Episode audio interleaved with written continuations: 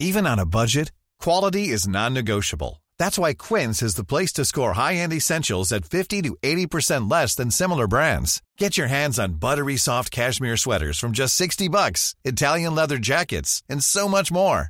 And the best part about Quince, they exclusively partner with factories committed to safe, ethical, and responsible manufacturing. Elevate your style without the elevated price tag with Quince. Go to quince.com slash upgrade for free shipping and three sixty-five day returns. Hiring for your small business? If you're not looking for professionals on LinkedIn, you're looking in the wrong place. That's like looking for your car keys in a fish tank.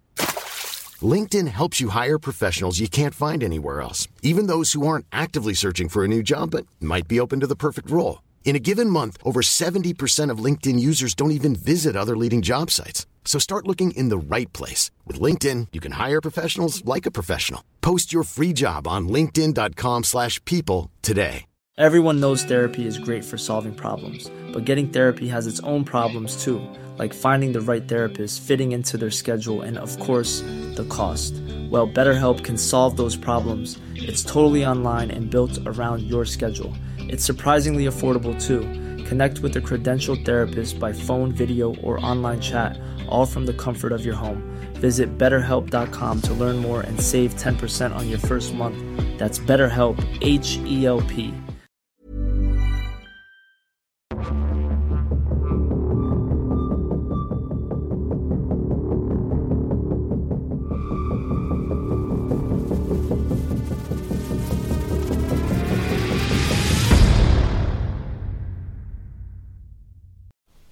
Greetings from the Hill Country of Central Texas. This is Revolution of Military Affairs, and I'm your host, Amos Fox.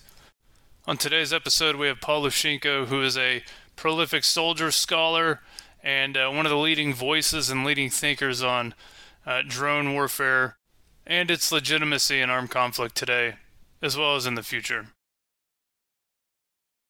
So today we have uh, Paul Lushenko uh, from the U S Army War College with us uh, to talk about a lot of different things here, but we're going to focus primarily on uh, drones and the impact of A I and M L on uh, drone warfare or remote warfare.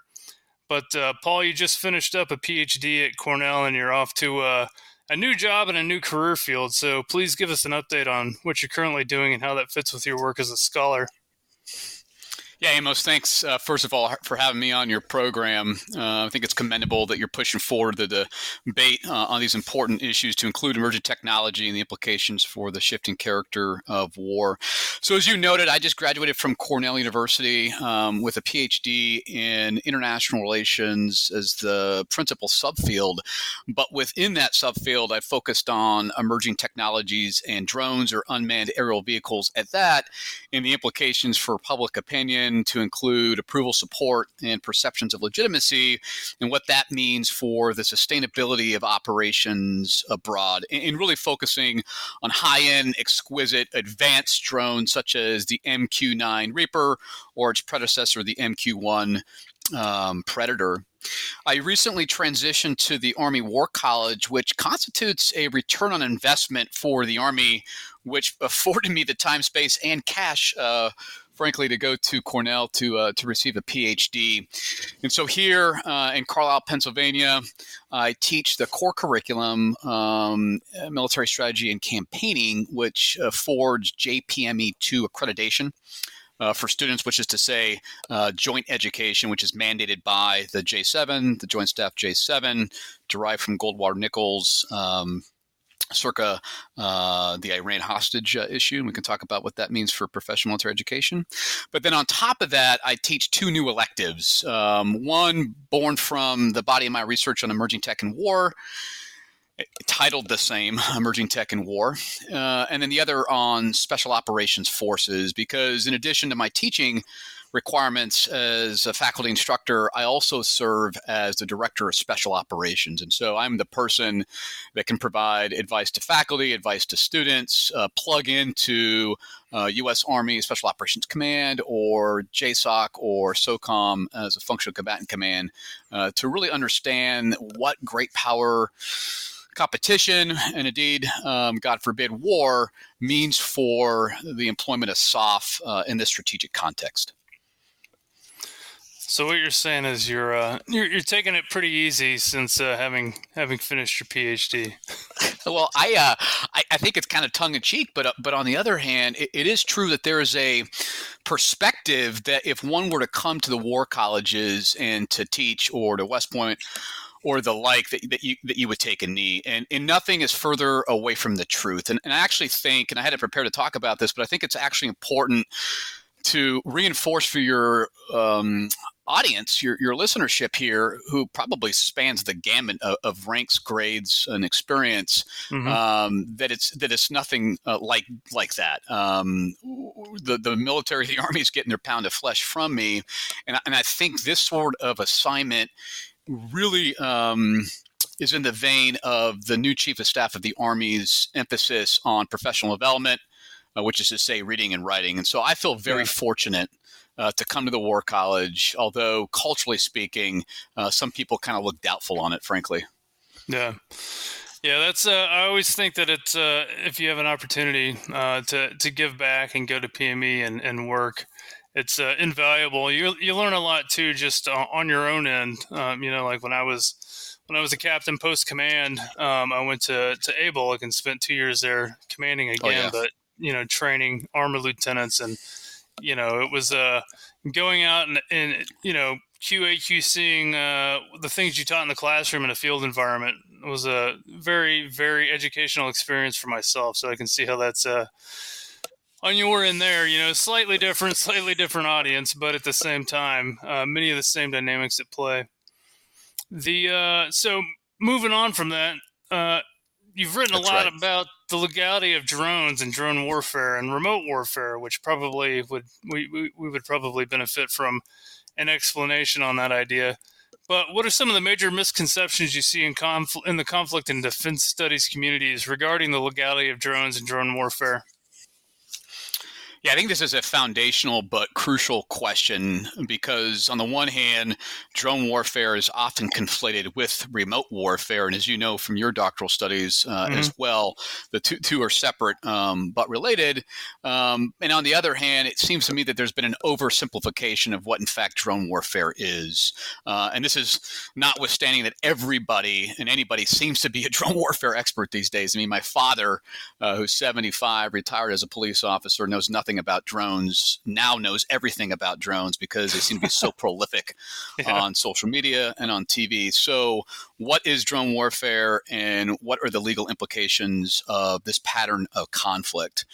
And so as I take a look at drone warfare, there's a variety of misconceptions that scholars even have adopted. One is they often reify drone warfare to targeted killing, which is to say the use of a aerial delivered mission, munition fired from a drone platform to kill an ostensibly high-value target. So think number one or two in a network for the Islamic State or Al-Qaeda uh, or uh, another sort of uh, violent extremist organization. Mm-hmm. And having said that, the second sort of misconception here is that drone warfare is used only in terms of irregular warfare to include especially counterterrorism and counterinsurgency. Thirdly is we often essentialize drone warfare to the platform. So this is a fetishizing of a broader pattern of violence to the Reaper, to the Predator, to the Barakatar, which is manufactured by Turkey, to the commercially available, easy weaponized Chinese D J I and other dual-use capabilities. We also think that this is only a lethal practice, although we know that drones, especially by way of what we've seen in Nagorno-Karabakh, in Ukraine and elsewhere, they can aid, they can watch just as easily uh, as they uh, can kill.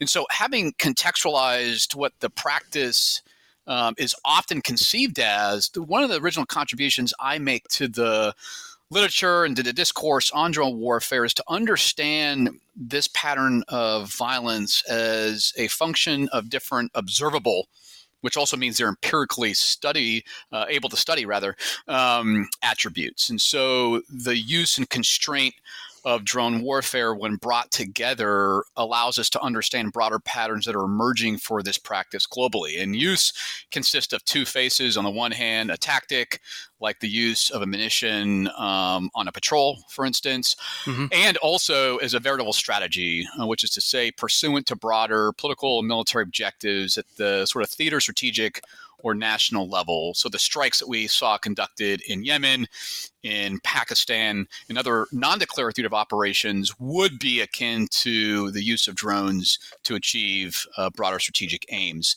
And on the other hand, are constraints, and the variation of constraints mostly is in terms of unilaterally imposed constraints by a state. So like the near certainty standard or reasonable certainty standard that various presidents have adopted since two thousand one, mm-hmm. which is to say, again, we're going to prove these strikes in the event of no civilian casualty, or we've attempted to more proportionally conduct these operations, uh, in other words, mitigate uh, collateral damage. And then finally, uh, the other sort of constraint, which is most well known and I've written about as well, is multilateral constraints. So the approval by either regional bodies, the African Union, for instance, in Western mm-hmm. uh, Africa, or the United Nations. And so when you bring together variation of use and constraint, you get different patterns of drone warfare.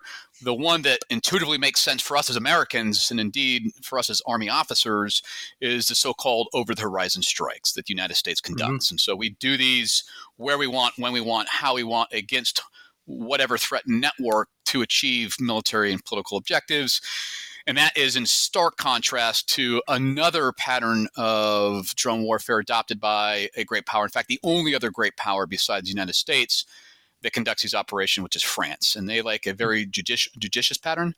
So they want to use drones as another tactic uh, mm-hmm. on the battlefield, and only with U N approval.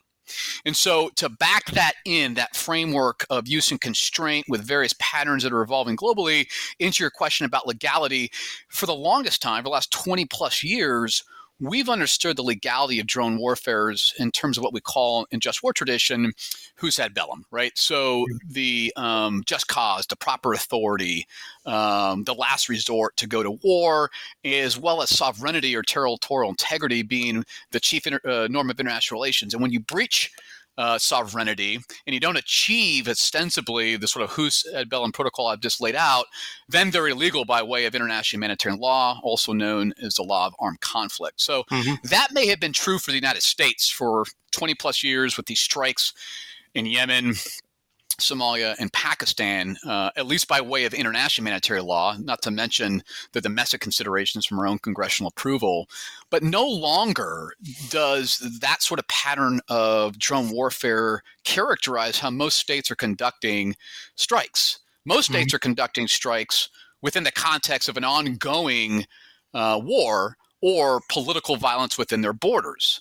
And so Ukraine's a good example of the former. Uh, Ethiopia is a good example of the latter. And if that's the case, then we don't really rankle international humanitarian law considerations like we uh, have seen with the United States. Mm-hmm. Here, the real concerns, uh, Amos, become are these capable, capabilities used proportionally uh, to the threat. Uh, are countries and militaries therein attempting to distinguish between combatants and non-combatants? And is there real necessity for political and military objectives for the use of these capabilities? And so finally, I'd say, uh, to put a fine point on it, legality has evolved as well as patterns of drone warfare. In fact, they're mutually constitutive, right? So mm-hmm. the legality is a direct reflection of how countries are using and how they're constraining strikes. And for the most part, we're not hearing the sort of cries of illegality internationally or globally uh, as we did for the United States with these countries that are adopting the capability. You recently published a book called Drones and Global Order, Implications of Remote Warfare for International Society uh, that you and some colleagues put together. What are some of the important things that people uh, should take away from that book, and that you took away from that book putting it together? Yeah, Amos, thanks so much for, for bringing this up. Um, as we've talked about before, this book has been around for about a year, year and a half, uh, and it was really a testament to an excellent editorial team that we had with Bill Maley, Professor Emeritus from the Australian National University, who is a world-renowned expert um, on AFPAC issues, and then a colleague who's a senior lecturer at U N S W, University of New South Wales, in Sydney. And so this book um, is really an attempt at theory building to provide a framework for policymakers, practitioner, practitioners, and scholars to grapple with the implications of this notion of drone warfare for the legitimacy of global order. And global order, uh, I'd be remiss if I didn't state that it is a contestable term. It's um, hard to actually understand if it, if it exists in practice or not, but we yeah. talk about it like it does. So right. the so-called liberal uh, international order, which apparently is under siege uh, in Eastern Europe right now with um, sort of Russian aggression uh, in Ukraine. So this book unfolds in three parts. Uh, the first part of the book, what we attempt to do is articulate the competing realist, uh, constructivist, um, liberal, so international relations theory, yep. um, considerations of why countries would choose to use uh, this capability in the first place, because it's unclear if power and security are really the sole benchmarks to justify countries' adoption of the capability in the first place. We know that status, for instance, uh, mm-hmm. is important for countries. And so we wrestle with this sort of social constructivist thought in the first part of the book as well.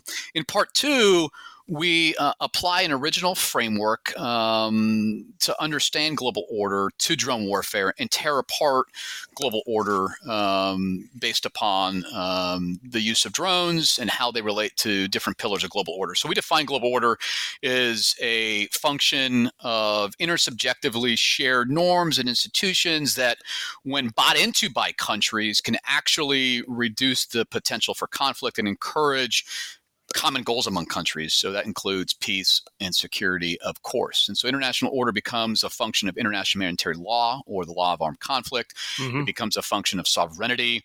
It becomes a function of um, the diffusion of um, military capabilities.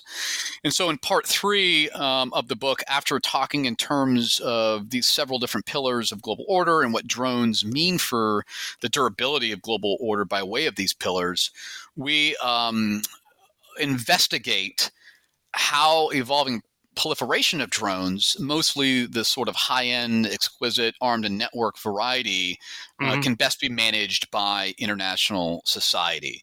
And then the tension between doing so in terms of order as well as justice, which becomes a recurring theme within especially British uh, Australasia school of thoughts on international relations, what is known uh, as the English school. So having said that, I think that we generally in the book and our contributors, which is an array of very well-known uh, practice and experienced scholars as well as practitioners, I think the three contributions we make are these. The first is we advanced a new way to think about drone warfare and the scholarship. And what we um, articulate this as is, is the fourth wave. And so if you take a look at these sort of recurring waves of literature, uh, sort of a pithy, understandable uh, analogy uh, to understand the way that this literature emerges, yeah. you really get a focus first on on proliferation of drones, why they proliferate, why they don't, supply and demand considerations, uh, how effective or not are the drones, and then finally, Uh, the normative implications of drones, which includes the legality that we talked about. And so we push the drone warfare literature, literature in a new direction to understand the higher order international or global uh, implications. Second is we show, and I alluded to this, we show that mainstream thought on drones, whether it's about power, security, or status, frankly, is inadequate to understand the proliferation and use of these capabilities and their implications for global order.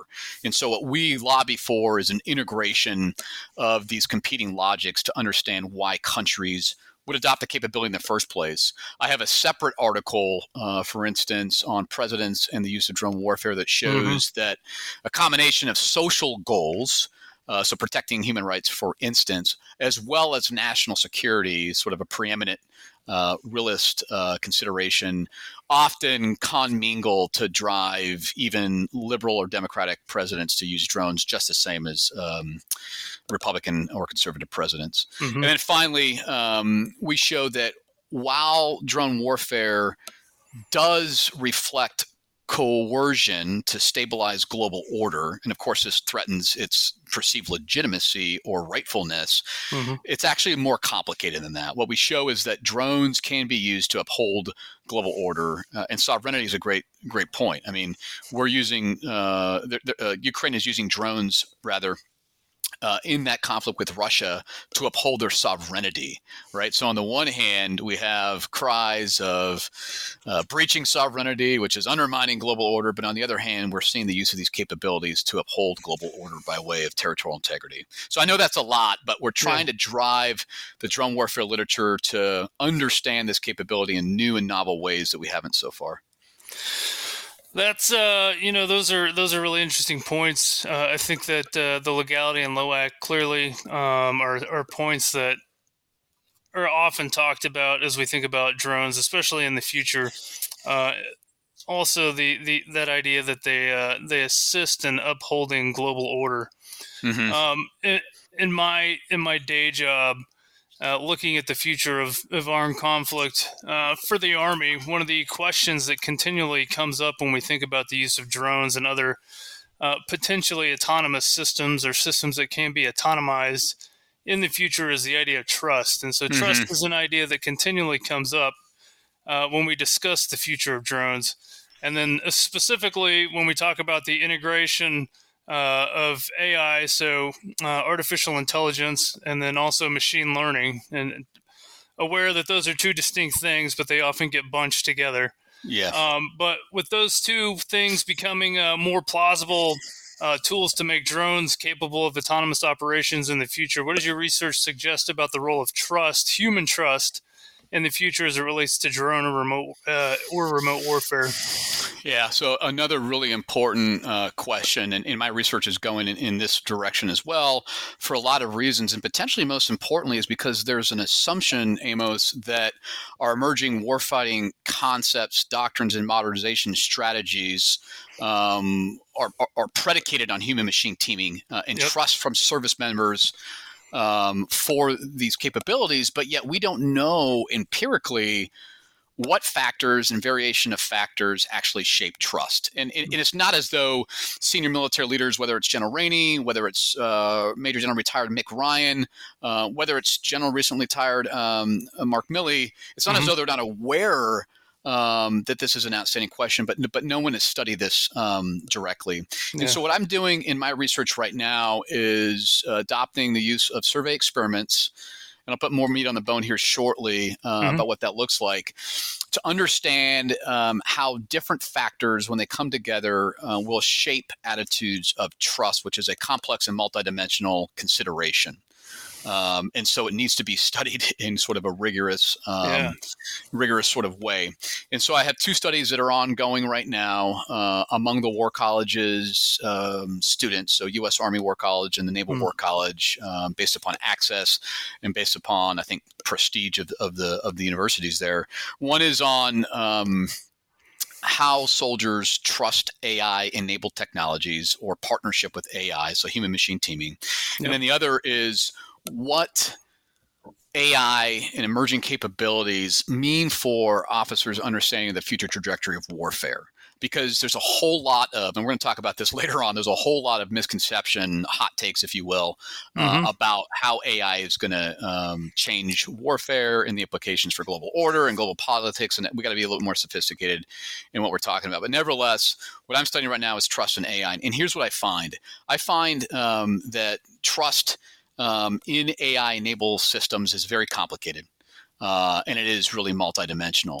And it's really a function of the combination of different technical specifications, perceived effectiveness of the capability, and the regulatory oversight. And if you allow me, let me just briefly walk through uh, yeah. those three um, considerations. So on the technical specifications, what I find is that officers at the rank of major through colonel or lieutenant commander through captain in the Navy mm-hmm. want these capabilities to be used non-lethally based upon a perceived lack of trust on balance. And trust we have to define as really expectations of reliable performance given some shared goal, right? And so yep. for the potential for uh, Uh, air proneness or target misidentification, they want, they like, um, expect these capabilities to be used non-lethally.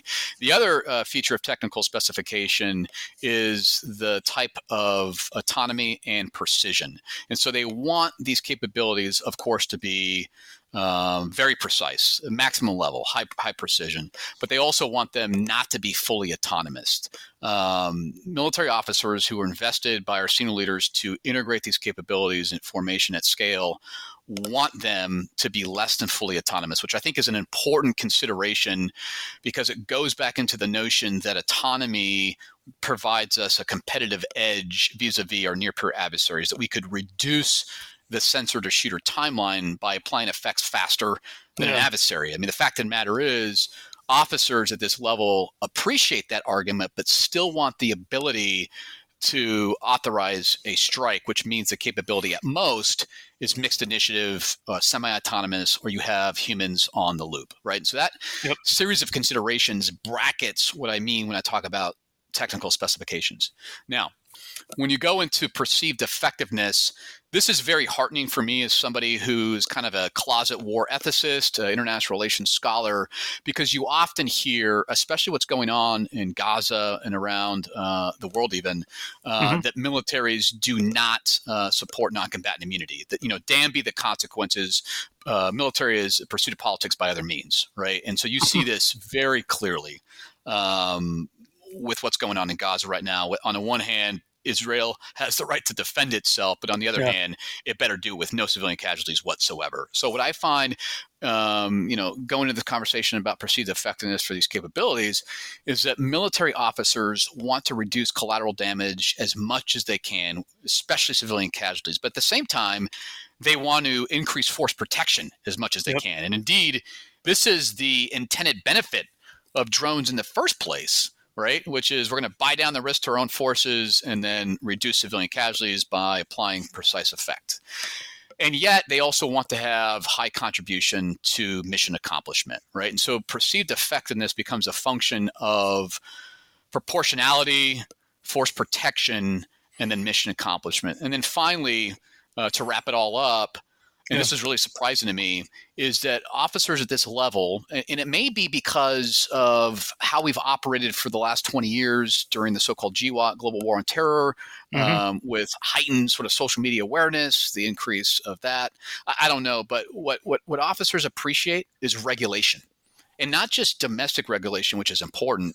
They want international regulation. Right. And so this ought to cause pause for consideration among critics of these capabilities that say that the way the United States especially is adopting ostensibly fully autonomous weapon system is creating norms that are bad, right, yeah. that are pernicious. The, the reality is our officers who, again, are going to be generals and admirals in the future, mm-hmm. they want to use these capabilities judiciously, and they want them to be governed by some international legal code. Yep. And so when you bring together technical specifications like I've explained and perceived effectiveness as I've done, and then the regulation, what you get is a really tightly calibrated set of considerations that drive trust for A I that have important follow-on uh, implications for policy, for research, and for modernization. Uh, one of the things that I kept thinking about was the younger generation as they come forward, that trust for them with A I one would have to assume would be greater. Um, however, you know, if, if they're not getting those, and that's one of the things you always hear too, you know, when the younger generation comes along, like the guys and gals in R O T C now, they'll be, you know, far more uh, trusting of A I in the future, but that assumes that they're getting more touches with A I type things now, you know, and if mm-hmm. they're not, or if it's a marginal, you know, difference between that and the, the those senior field grade officers that you're dealing with, uh, maybe it's not, you know, the next generation, but it's a generation down the road. So it's an interesting, uh, and it's an interesting problem, and one that I don't think has, as you've mentioned, an easy solution. Uh, let's take a step back for a moment and uh, take a step back from the the focus on drones and A I. Uh, and again, if you happen to dive back into that answering this question, that's that's totally fine. But in your assessment, as you look across uh, social media and you see things discussed on the news, and you hear students talking in class and in the hallways there at uh, Carlisle Barracks, what is the, the worst hot take that you see or hear uh, in the community of interest regarding war and warfare today? Yeah, it's, it probably goes to the title of your podcast, you know, just stepping back and taking a look at warfare, generally speaking. Before I yeah. do that, what, what I wanted to, if I could, uh, to close up the, the previous conversation on A I is to, to talk about what I think are important um, implications, if I could, real quick, yeah, right? So yeah, I, no, I think that they're... Yeah, I think there's some real important modernization policy and then education implications for the findings I have um, uh, for A I. Um, you know, and one is that we often um, talk about A I as a boogeyman. Yep. Um, but when we take a look at what's happening, not just in Gaza at this point, but also Ukraine and, and, and elsewhere, what we're seeing, and like Steve Biddell talks about recently in Foreign Affairs, is continuity in warfare uh, versus a wholesale revolution. And so war, as you and I would appreciate, but I'm not sure most observers who don't have the education or the experience would, is really a function of a clash of, uh, of wills. It's intensely human. It, it's conditioned by political objectives. And this mm-hmm. is the nature of warfare, which I think is immutable, that people like H R. McMaster talk about. And, and this is an important consideration as we consider what A I is and isn't and what it can do or what it can't do. I mean, I've heard A I characterized as a seismic shift to global order is more important than the onset of nuclear weapons. And I'm not sure at this point if there's really a there there.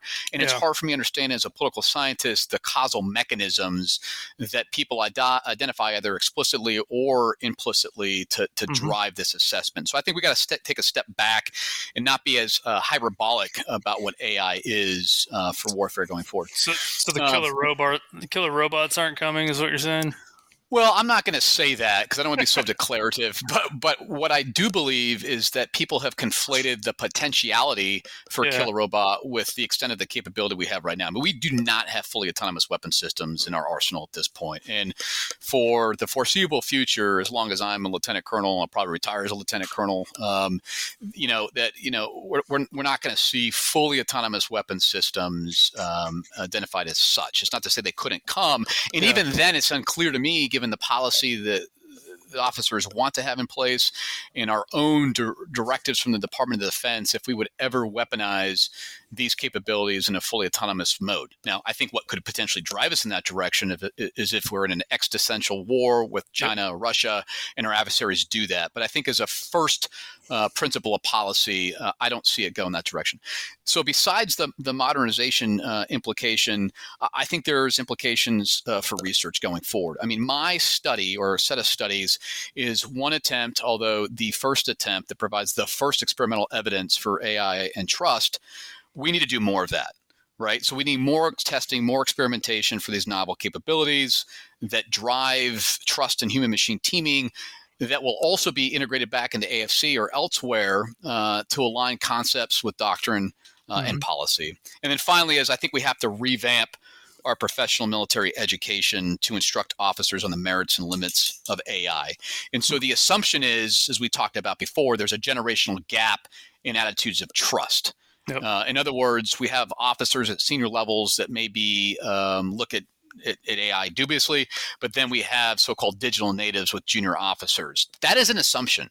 Yep. You know, there's some experimentation that show that it, it may be correct, but we've not actually asked junior officers uh, and, more importantly, those at the service academies and our Reserve Officer Training Corps, so R O T C at universities, what they think.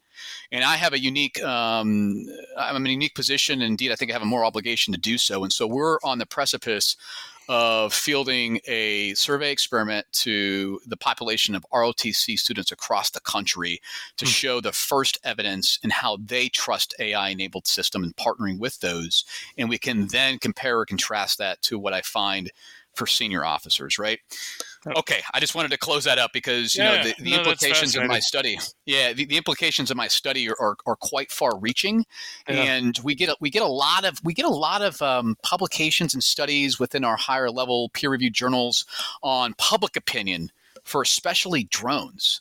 And then we kind of use a convenient sample of national security professionals, broadly defined, who we think are a proxy for the yeah. military. But the fact of the matter is no one has tapped into attitudes of the military. And we're doing that for the first time here at the War College. And I think it's an important contribution. Now, what about these so-called worst hot takes on war? I, I've talked about a couple of them, but let me yeah. let me just repeat. The first is I don't think we have a good sense of what drone warfare is or is not. And so in my dissertation, I studied this, uh, which is a definition of drone warfare as using constraint and variation of these two attributes. And, and I do the same in a forthcoming book, uh, which I'll talk about here momentarily. The other is, secondly, the worst hot take is, what are the implications for A I-enabled technologies on the future character of warfare? If you take a look at um, sort of um, populist, I'll call them populist um, uh, analysts, like Paul Scharre from the Center of New American Security, Security yeah. and, and others, you know, there's this notion that A I is going to result in so-called um, uh, Centauri war, Centaur warfare. And I'm not sure if you've heard of this term before. No, it, it's no. A, yeah, so it's, it's interesting, right? So yeah. a centaur is a, a Greek Uh, it's from Greek mythology. It's a yeah. creature, and it, it emphasizes sort of uh, human control of of an animal, of a horse. So half human, half uh, horse. You mm-hmm. have the head of a human, the, the body of a horse. And so we get some indication from our thought leaders who aren't empiricists, right? So Paul Scharre and others aren't really studying this stuff uh, with survey experiments and with data. I mean, they're yeah. intuiting, which is fine. But the best intuition from from Paul is that we're going to move towards uh, so-called centaur warfare, which means you have tactical decision-making with human oversight. And I actually think that this is important to understand as a potential pattern, but probably, again, oversimplifies the potential direction of, of warfare. So if, if you bear with me, here's mm-hmm. where I think that A I could potentially take warfare in, in the future. And some of this stuff is testable and, and some of it's not, because it seems pretty fanciful, uh, almost like sci-fi. Yeah. So we have Centaur warfare, which is a function of tactical decision-making and human oversight. The second consideration is flipping that on its head and, and saying literally tactical decision-making with machine oversight. And so hmm. there are some war ethicists like Adam Hinschke uh, from the Netherlands, a colleague of mine from Australia, who wrote a co-authored uh, article recently in Parameters that talks about this notion of minotaur warfare. And so it's not a centaur, it's a minotaur, and that means you have a animal controlling human um, body, right? In this case, we just substitute that for a machine controlling humans. Yeah. And as far-fetched as that looks, we do know we have capability in our systems that are totally controlled by human, I mean, machines at this point. So the C RAM that you and I yep. know from uh, protection of our forward operating bases, and some automated uh, air defense missile uh, counter mortar capability. But you could see that minotaur warfare could characterize human or machine control of humans on a patrol, uh, of a constellation of warships potentially, and even fighter jets in the air, as we're working through our Air Force partners with with the Loyal Wingman, which is a fully autonomous sort of capability. Yeah. There are two other ways to think about the future evolution of warfare by way of A I. One is this notion of A I general or singleton. You've, you've probably have heard of this, and this basically collapses um, both oversight and decision-making at the strategic level into a machine, right? And so it's strategic decision-making with machine oversight. And, and this is the real fanciful sort of notion, mm-hmm. because this almost presupposes some sort of like sentience from uh, a being, right? Uh, yeah. But some like Ben Zwiebelson, um, if I'm not bastardizing his name, from uh, from SAMS, like he, he's yeah. talked about this, right? And, yeah. then the, and then the final notion is simply just human oversight of capability that provides strategic decision-making. Uh, this is mosaic warfare, as I've called mm-hmm. it, and others have called it. It could be considered uh, hyper warfare. And we see implications or indications of this rather um, right now. And so real-time threat forecasting is the use of A I to connect the dots that would provide a threat estimate, either hostile intent or hostile act. It, it may have been used, uh, likely was used, to predict the impending invasion by Russia of Ukraine. Ukraine, we mm-hmm. can see that companies um, like Palantir or Scale A I are studying how to use um, A I for threat forecasting um, as well, but also to identify feasible, suitable, and acceptable courses of action, options, as it were, best military advice yeah. uh, at the strategic level. And then finally is tailoring logistics to achieve exactly what General Milley wanted to when he left, which is uh, resilient logistics uh, mm-hmm. per the, the new joint warfighting concept. And so what I'm telling you is that we have talked about the implications of A I, but no one has really, besides Paul, and even then it's not potentially as complicated as it needs to be, no one's really talked about what the future patterns of drone warfare could be. I'm talking drone warfare, but A I enabled warfare could be. And when you bring together variation of decision-making level, so tactical and strategic, and the type of control, human and machine, you get different patterns of A I enabled warfare that allow us to understand how this could go in the future. Um, and then to close out, and I won't say too much about this because um, I've talked a lot, it seems, but uh, the uh, the implications of uh, public perceptions of legitimacy for drone warfare. We, we often mm-hmm. study attitudes, especially among the public, in terms of approval and support because of an assumption that this is how most people think. But yet, mm-hmm. our senior leaders in the military and politically Uh, and even those um, in academia will talk about how important legitimacy is for the the, the durability of operations abroad. And legitimacy yep. in this point is like, you know, it's empirical, it's pragmatic, it's it's it's rightfulness, it's it's a, it's appropriateness, uh, it's acceptable. And mm-hmm. so, in my uh, forthcoming book with a co-author um, with Routledge, we have a book again. It's called Um, Evaluating uh, Public Perceptions, uh, the Legitimacy of Drone Warfare. We talk about legitimacy as a key dependent variable that can be studied empirically. And I think mm-hmm. that if we're going to criticize the capability for not being legitimate, we actually ought to adopt uh, sort of replicable, generalizable um, uh, methods yeah. that attempt to prove to the extent we can that it's legitimate or not by way of what people think. And so in sum, I think we have to be more clear about what drone warfare is or is not. I think we have to be a little bit more sophisticated and rigorous about the implications of A I for war going forward. And I think we have to continue to push the methodological envelope on how we understand attitudes in terms of these emerging capabilities. And I happen to do that um, by way of legitimacy. Yeah, the uh, out of all that, the two things that stuck in my mind the most uh, were the Centaurian warfare and the Minotaur warfare. Those are... Uh... Those are some interesting ideas. It took me a moment to place that in my mind when you said it and started yep. explaining it. And then I was like, ah, okay, I get it. I understand. Um, kind of, it, it, it, it almost makes the, the whole thing even creepier too. too. Well, it does. That's the intent, you know, the terminology though. Certainly well, does. It does. And so, what, so you know, in addition to the the study I've talked about at length about, which is attitudes of trust for A I-enabled systems, there's a separate study I have right now to attempt to understand how how officers at, at the senior level think about the trajectory of warfare. And, and what mm-hmm. I find, and I test this typology of Centaur warfare, Minotaur warfare, A I general, and mosaic warfare, what I find, first of all, is that uh, officers distrust all of them. Yeah, But sure. they trust Minotaur warfare the least. Now think about that. That's machine control. Yep. Uh, or, or not as much. They, they distrust it not as much is probably a better way to say it. Mm. If you think about that, that's machine control of humans.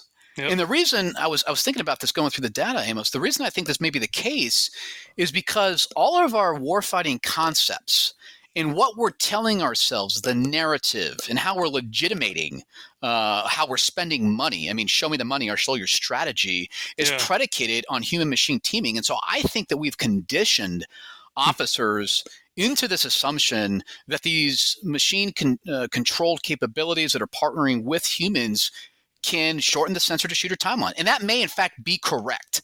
Yeah. But the real irony in all of the data I look at is what I call the trust paradox. What I find is that attitudes of support and trust for these A I systems are quite different. They don't co-vary, they deviate. Yeah. So officers hmm. will support the uptake of A I-enabled systems that create opportunities for human-machine teaming, but they don't trust them as much. That's, so think about that. Yeah, so it's almost like wild, we're, it's crazy. So it's like we're resigned to accept these capabilities because, well, we think this is going to be the case or this is what we're told. And by the way, I'm not stepping away from the fact that we are enculturated with the chain of command and we yeah. follow orders. I got that. But if we want to design capabilities that are to maximize combat performance, like General Rainey and others have talked about, and I think it's a good approach, we better be pretty clear about how to how to build the capability and how to test and how to experiment, how to partner with it to achieve just that. Yeah. No, that's uh, that makes perfect sense, and I think on that uh, we'll go ahead and close out uh, before uh, before we break here. Anything that you'd like to push or plug or uh, you know advertise? Anything you're working on? Anything outside of the book that I've already mentioned that you'd like to to highlight? So I think the book's a good starting point. It's a theory building exercise. So those who want a causal estimate, confidence intervals, whatever, aren't going to get the statistics, but you will get the statistics um, in an accessible way, I think, uh, in a forthcoming book. And I'll send you the link for that. Again, yeah. Evaluating public perceptions, the legitimacy of drone warfare. And then finally, I'm really intent on publishing one way or another these two studies, because I think it's going to provide, mm-hmm. again, the first experimental evidence of how we trust these systems as military officers to have real application for policy, research, and modernization. And I'll send you the links uh, to the, those studies as well. All right. Well, Paul, that's it. Thank you uh, for your time today. Thank you for uh, uh, putting up with the, the bad internet connection that we had to suffer through today. And I uh, appreciate your time. Thank you very much. Yeah. Hey, thanks, Amos. Appreciate it. Hey, it's Danny Pellegrino from Everything Iconic. Ready to upgrade your style game without blowing your budget? Check out Quince. They've got all the good stuff, shirts and polos, activewear, and fine leather goods, all at fifty to eighty percent less than other high-end brands. And the best part? They're all about safe, ethical, and responsible manufacturing. Get that luxury vibe without the luxury price tag. Hit up quince.com slash upgrade for free shipping and three sixty-five day returns on your next order. That's quince.com slash upgrade. Even when we're on a budget, we still deserve nice things. Quince is a place to scoop up stunning high-end goods for fifty to eighty percent less than similar brands. They have buttery soft cashmere sweaters starting at fifty dollars, luxurious Italian leather bags, and so much more. Plus, Quince only works with factories that use safe, ethical, and responsible manufacturing. Get the high-end goods you'll love without the high price tag with Quince. Go to quince.com slash style for free shipping and three sixty-five day returns.